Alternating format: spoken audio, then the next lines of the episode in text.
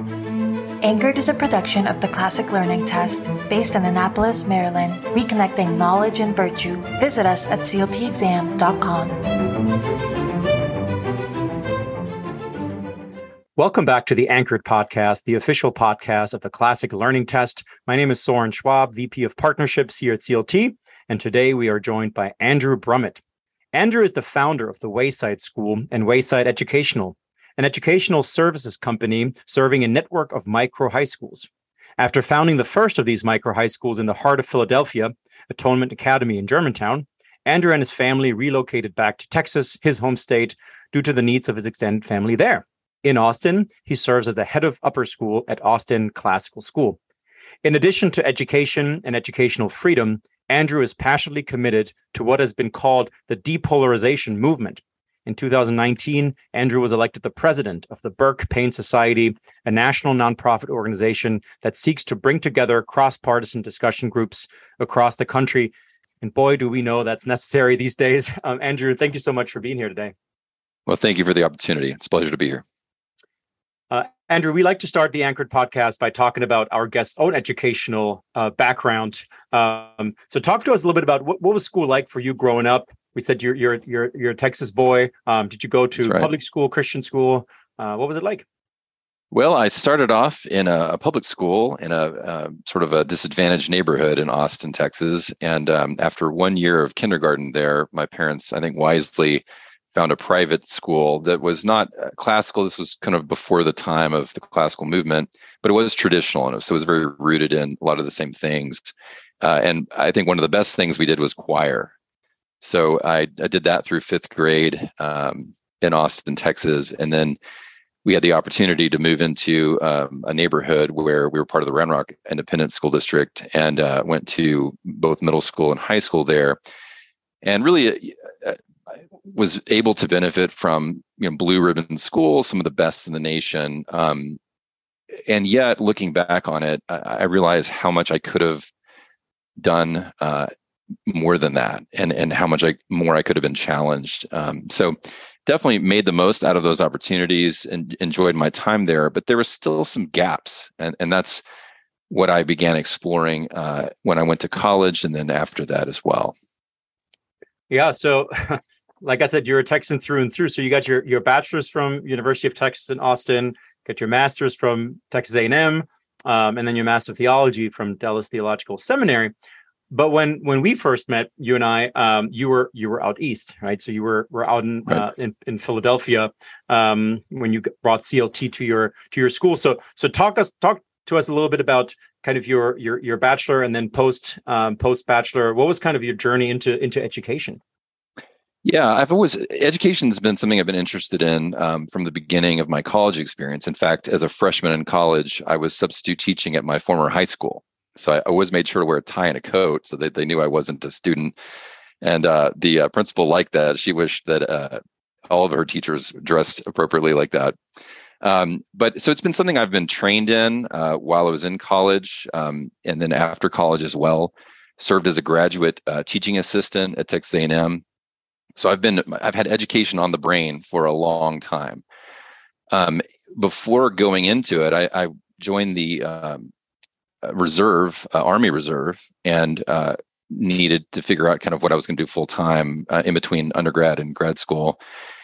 And went to Texas A&M to study military history to be a better reserve officer, and then also to get the master's in history, with the intention of discerning whether I wanted to pursue the PhD or not. And for me, that was uh, a great experience and one that that helped me to definitely discern that the PhD was not the the, the direction for me.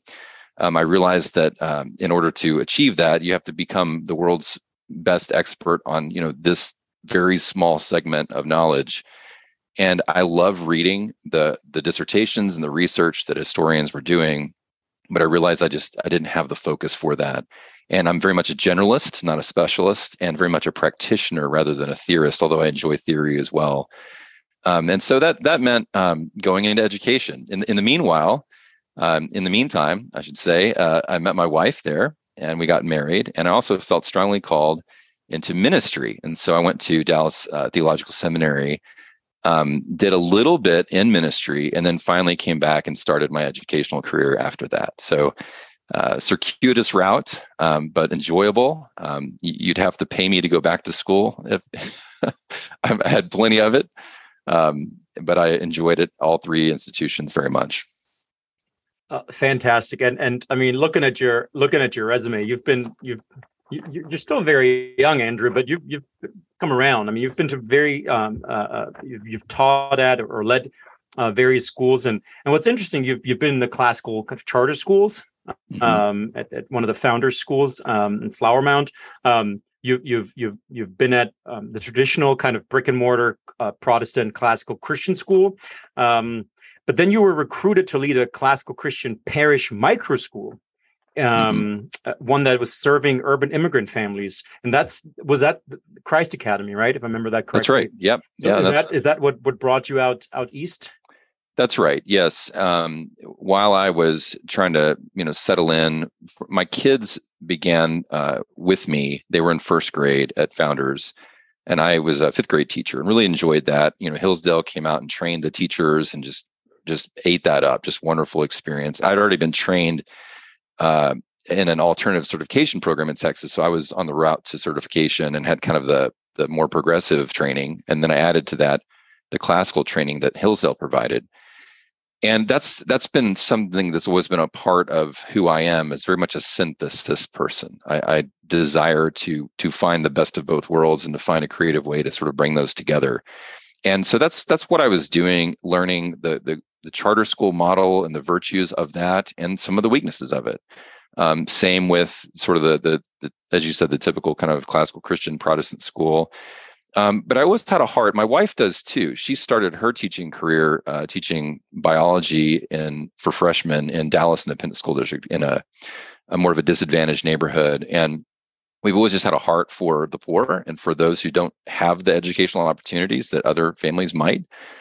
And so uh, when I met the pastor of the church uh, from the Philadelphia area, and he told me about what they were doing, I'd already become aware of the micro school movement, um, following uh, things like Acton Academy and reading about uh, some of the the interesting growth in that sector, and then finding out, uh, you know, a school that was really a micro school, it's a multi-grade classroom format, um, serving the urban poor, uh, immigrant families from Liberia primarily, um, but doing it as a classical Christian school out of a church, right? And all those things just checked all the right boxes. And I was um, excited to be recruited to become a school leader at that point and uh, went out to Philadelphia uh, for that purpose.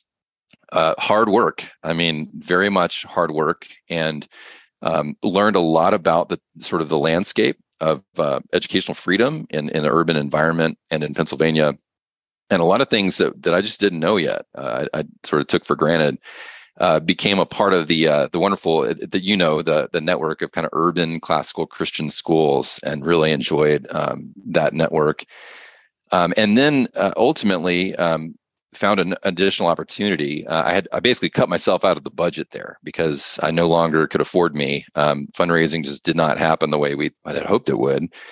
Um, but I'm also quite entrepreneurial. So after helping that school get back on its feet and hiring some new staff and turning some things around behaviorally and academically, um, I was ready to to start, you know, to create something uh, from nothing, basically, um, with with the experience and the ideas that I had gained along this journey, and that was Atonement Academy, um, and just really a good friend of mine was the pastor of a sister parish, the one that I was uh, serving in and he and I, uh, our friendship developed into a partnership to start a school there, and uh, so that's kind of how that came together. My wife stayed at Christ Academy. Oh, my friends did. and my family were there. My my kids were there, and uh, it, the pandemic ended up taking that school out completely. Um, they've rebranded it and restarted as a hybrid school, which is a little bit more, a little bit easier on the budget uh, for both families and for uh, the fundraising aspect. So it's still there's still education going on there, um, and it's high quality education. But it was uh, it, it, was an interesting process, and and and sad to see it go, but also excited to see the sort of the resurrection of something new. Yeah, no, I mean, I'd love to love to pick your brain a little bit on that. I mean, you are certainly, a, a, like you said, an entrepreneur, an educational innovator. Um, the, the seeds were certainly planted before the pandemic, but but then obviously 2020 um, happens and and and education right. changes and probably forever, right? The, the way right, we totally. do education. And so, um, for maybe for our listeners that are, you, you, mentioned micro school, you mentioned hybrid school. For our mm-hmm. listeners that might not be familiar with the one or the other or the difference between the two, um, mm-hmm. can you share a little bit about those those two terms? Yeah, absolutely. So hybrid is sometimes called university model and also um, sometimes called collaborative. And those just mean it's it's a part-time school model where some work is done at home and some work is done at school. So you have kind of the benefit of both worlds. You have the the uh, strong interaction um, between one of the parents or both parents and the students at home. Um, combined with the structure and the professional expertise of, of a teaching staff and, and all the other things you get with a school, like programs and art and theater and sports and things like that.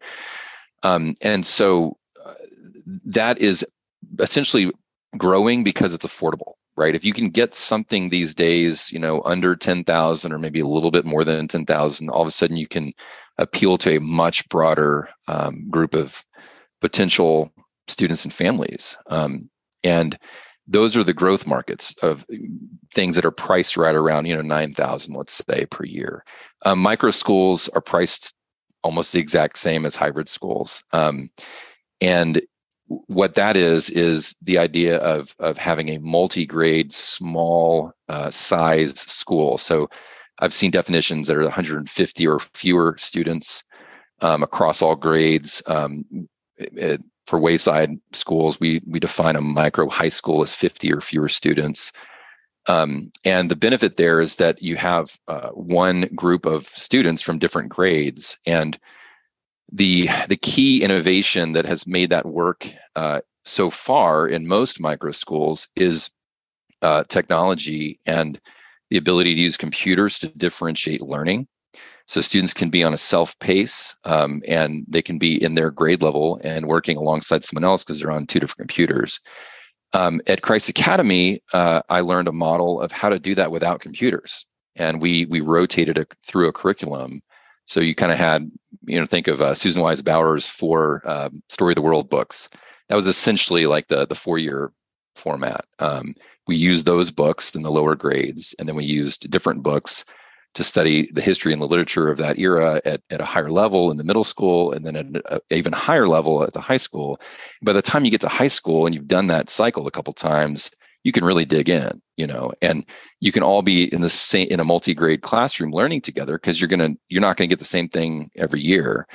Um, you can't do that with math you can't do that with languages and you have to find ways to do ability groups for those um, but it was exciting to me because it, it was it really brought down the cost of education. And when you're talking about figuring out how to meet the needs of low income folks throughout the country and the world right you need you need lower cost options. And so you know half of the equation right either i can raise $10000 or i can cut it out of my budget right? And the the effect is the same either way. So my mind has always been halfway asking how can we do this better for cheaper and uh, that that particular um, well this is straying off your question but when 2020 happened and the pandemic hit uh, some of the learning that that i acquired from that experience made me realize some ways that I could make it better for cheaper. And uh, that's kind of what brought about Wayside Educational and, and the Wayside School. So um, you mentioned Atonement Academy. So Atonement Academy is one of the, um, or the first one um, school under the umbrella of mm-hmm. of the Wayside right. School, and so it's a micro but high school only.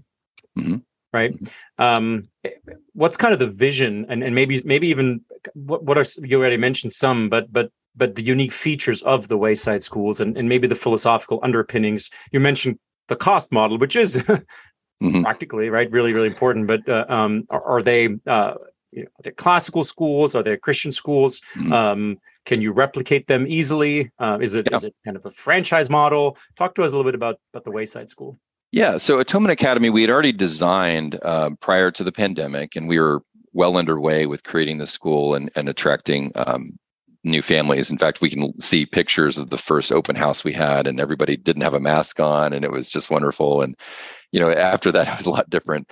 Um, but it's essentially it is a micro high school. All the grades are together, and and some of the innovations that we adopted uh, were a restful, uh, very stable rhythm of of daily work. Um, and essentially, for most classes, what that uh, looks like and feels like is you have a reading day. Um, let's say on for Atonement Academy, it's on Friday, the first reading day. So the, the week kind of begins on Friday, and then on Monday you have another reading day, and those those often include uh, sort of uh, additional assignments based on that reading, just to get the students to begin to think through what they're reading and then they come to class on Tuesday, and that's our lesson day. Um, it, a good way to think about it is is like a large. I mean, I went to the University of Texas at Austin, right? Fifty three thousand of my closest friends at a time, and in these large lecture halls, you'd have a, a professor who would teach and and who know who knew the course and knew the material, had a passion for his subject, hopefully, or her subject. But then, really, the the nitty gritty work was done in the in the TA section, right? um, the grading of the papers, the giving of the grades, all that stuff was in the TA section. So essentially, what we realized is through collaborative technology like Zoom and Google Classroom and things like that, we uh, have teachers teach to the whole lecture hall, which is potentially the whole world, right? Uh, through collaborative technology. And then each uh, specific campus is like that TA section. So our local leaders, our principal teacher or cohort leader, we, we sometimes call them different things they're the ones doing all the grading and implementing all the subjects on the ground, but they don't have to prep all the subjects. And by collaborating uh, with other campuses and with other teachers, you get the most expertise and passion you can you can find for that particular text or that particular course. And that's a real benefit to the students. Otherwise, it'd be really it's always harder to to um, high schools are more expensive because you have to hire more expert faculty usually to to teach well. And we figured out a way to do that uh, for a lot less money. So that uh, then so you go to come to tuesday and tuesday we use zoom and the students are some of their professors or some of their teachers are uh, they're seeing on the screen. Some are in person and the other uh, campuses are seeing them on screen and it also allows the students actually to, to realize they're participating in something bigger. It's it's exciting to be a part of something big even though your your particular piece of that's quite small and very manageable. So on Wednesday, we send the students home having sort of read the text, begin to think about it, and then really uh, th- we expect our teachers to bring that alive, like bring that that expertise and passion to where the students really begin to dig deeper into the text, and and that passion, of course, is is um, contagious, right? And begin to get excited about it. And then we send them home with a writing assignment where they they come back having written something of their own uh, based on that text. And then we have a discussion day on Thursday where they're they're sharing their thoughts. They're discussing one another's thoughts under the direction of that local teacher. And uh, we have found that this model, um, which you know really came mostly from my thoughts about college education and how that that big big uh, big room full of students how that really actually worked. Um, but it's very effective. So students are able to go deeper than they would normally be able to go because of this kind of the restful repetition built into this rhythm of the week. And uh, we that's a key feature. We also uh, try to keep all of the work um, into 30 hours a week. So it's a restful uh, amount of work as well and by using our time much more efficiently than, a, than most five day schools we're able to do that um, and and yet it's, it's, still very rigorous. So it's ro- both restful uh, and rigorous. Um, and then the the cohort based learning of having the multi grade, you know, small cohort where you have the same teacher year in and year out. Um, one of the things that I was, you know, thought of as a teacher was at the end of the year after you finally figured out how to teach that student, and that student has finally figured out how to understand what you're saying and and how you teach and all the pistons are firing, right? Like everything is good to go about two thirds of the way through the year. You got about a third, that last third, maybe if you're lucky, a half the year where everything's highly efficient, and then you say goodbye. And you don't see the student again because they go off to the next, you know, next sort of assembly line. You know, it's like the Prussian factory model of right here, here's your grade, and here's your teacher, and here you know, go to the next thing and the next thing and the next thing And so as a teacher, I thought, you know, I'd love to be with these students more than this one year because now I know the student and we can actually do this thing better. Um, and that's what we have. So, so we see the benefit of having this longevity of relationship uh, between the students and between the teacher and the students. And then the older students are able to f- naturally fill leadership positions just like you would in a family. You know, having older uh, older children. Now I have my my oldest are twins, and so this is not as simple in our house. Uh, there's not an oldest child. But generally speaking, children understand, they look up to the older sibling, the older sister, the older brother. And we find the multi grade cohort students do exactly that, right? There's natural leadership opportunities that come about for the older students to exercise those, those key skills and learn those skills that they're going to need in the in the, the future world they, they, join after they graduate, right? Um, so those are some of the the key pieces. We also uh, have a civics focus. We we are very oriented around, as you might imagine, with my interest in civics, and I feel like the need for education to address um, our polarization and our and our and our need for civic education. Um, uh, but at the end of the day, each school and the network can do a lot of things however it wants to. I mean, I call this boutique features. I mean, each school, if they want to specialize in you know Latin American history and language, uh, and um, in, incorporate some kind of a fourth year that's a, an intensive learning experience uh, in that sort of field, that'd be great, right? If they want to ad- adopt a particular sport, um, most high schools try to be kind of the best of all worlds, where you kind of have this cafeteria style, and you go get a little this and a little that, and you get to kind of bring it all together the way you want to. We look at education as more of like inviting somebody to your home and preparing a meal that you've put together that's well integrated and that therefore is, is just higher quality and more enjoyable and delightful. And that's our that's our curriculum but each school is going to be able to implement that in a slightly different way.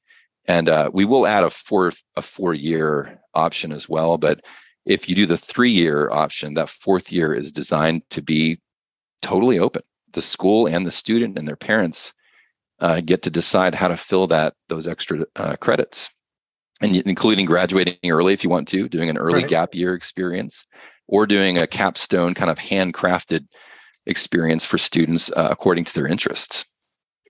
Well, Andrew, this is this is fascinating and, and certainly a lot to to unpack. Um, I, I, think what what what really resonated with me, and, and you know, my experience, I, I, was I was teaching at a at a classical charter school, and certainly a high performing school um, by all quantifiable measures. Um, sure. But but I did sometimes feel like uh, it was almost like we're burning out kids before they even go to college right and there's there's right. always this well you know is it really is it more about what we put out as in you know look at our reading list and we're reading all yeah. these books and the kids are studying all these different things but when it comes down to it the students didn't have that kind of restful learning experience and i think right. uh, b- both Josef Pieper and and and, and dr chris perrin um, mm. have really have really changed yeah. my way of of looking at the idea of schole and, and, and leisure Mm-hmm. And so it, it, kind of philosophically when when when did you kind of kind of think think more about it was it with your own kids was it with um, kind of your experience teaching and, and, and being an mm-hmm. administrator that that idea and what do you tell parents that might have concerns right? Are we are, we, are they doing enough right? Are yeah. they reading enough? Are they studying enough? Sure. Um, when when did that that, that shift kind of happen for you? Well you know for me it was is very early. Like i said i've been kind of uh, meditating on educational practices and theory since my freshman year of college, essentially.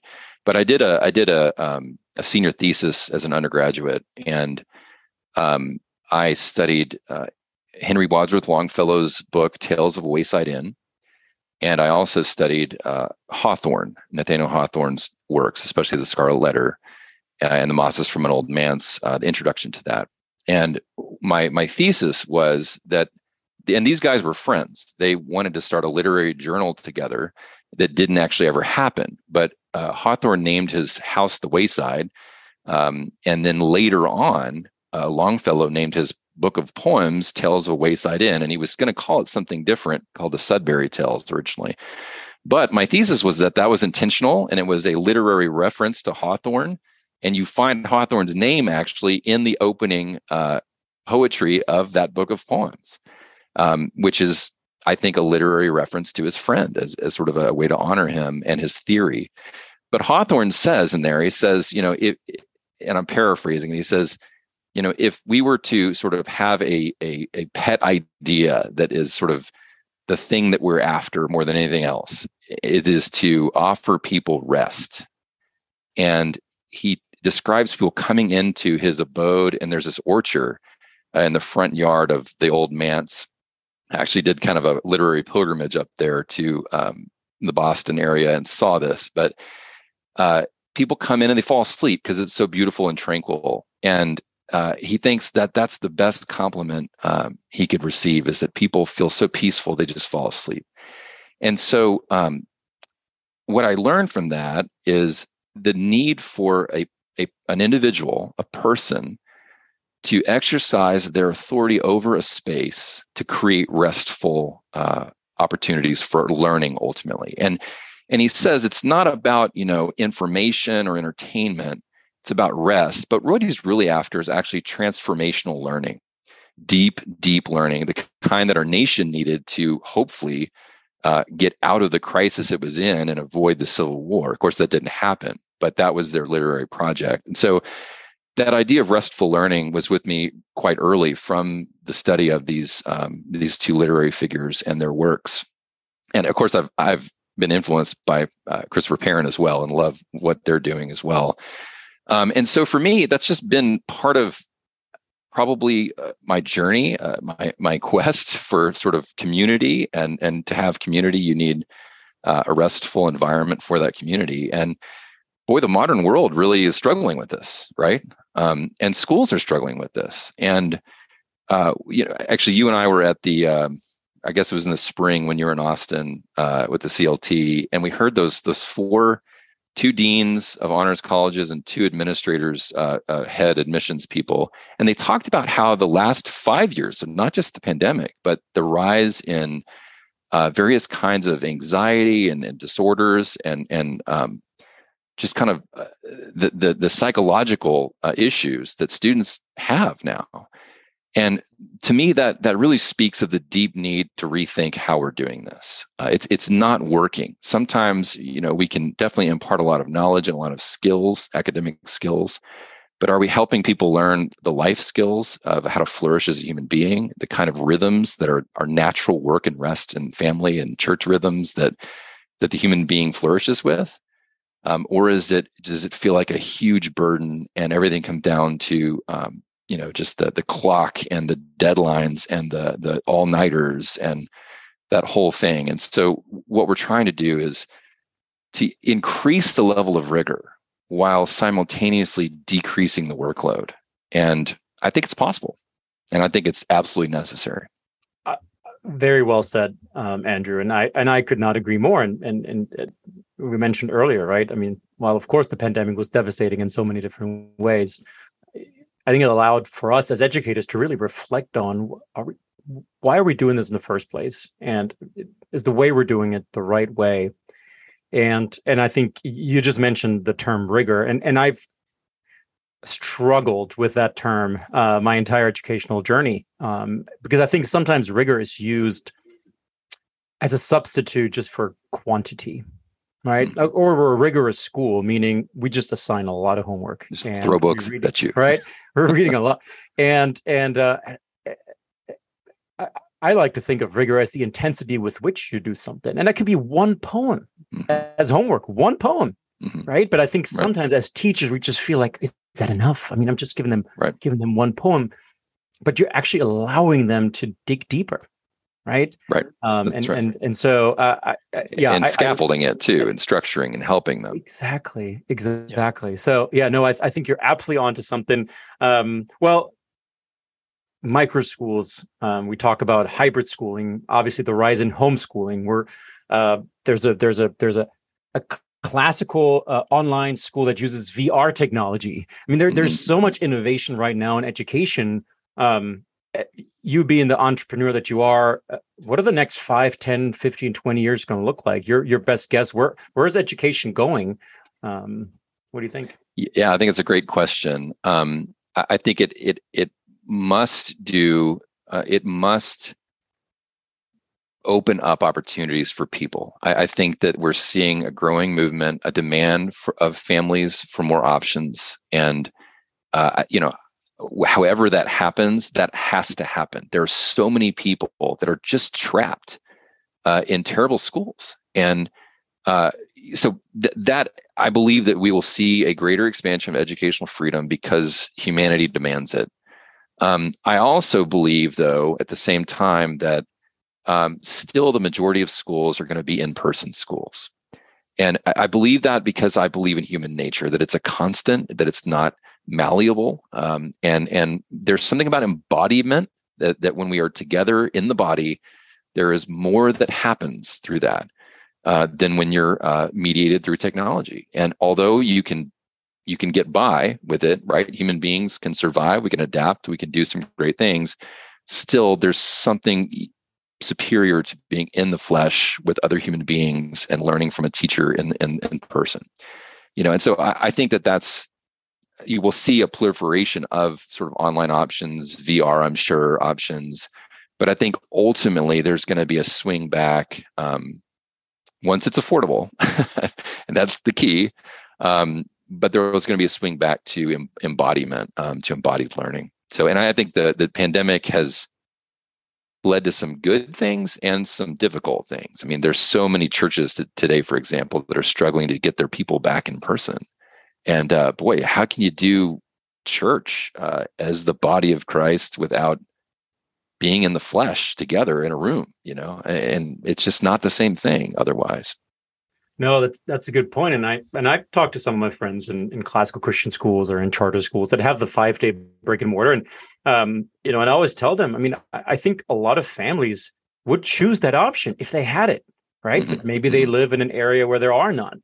Uh, right. a lot of schools, right? Not everyone lives in in Texas or Florida where there are some choices.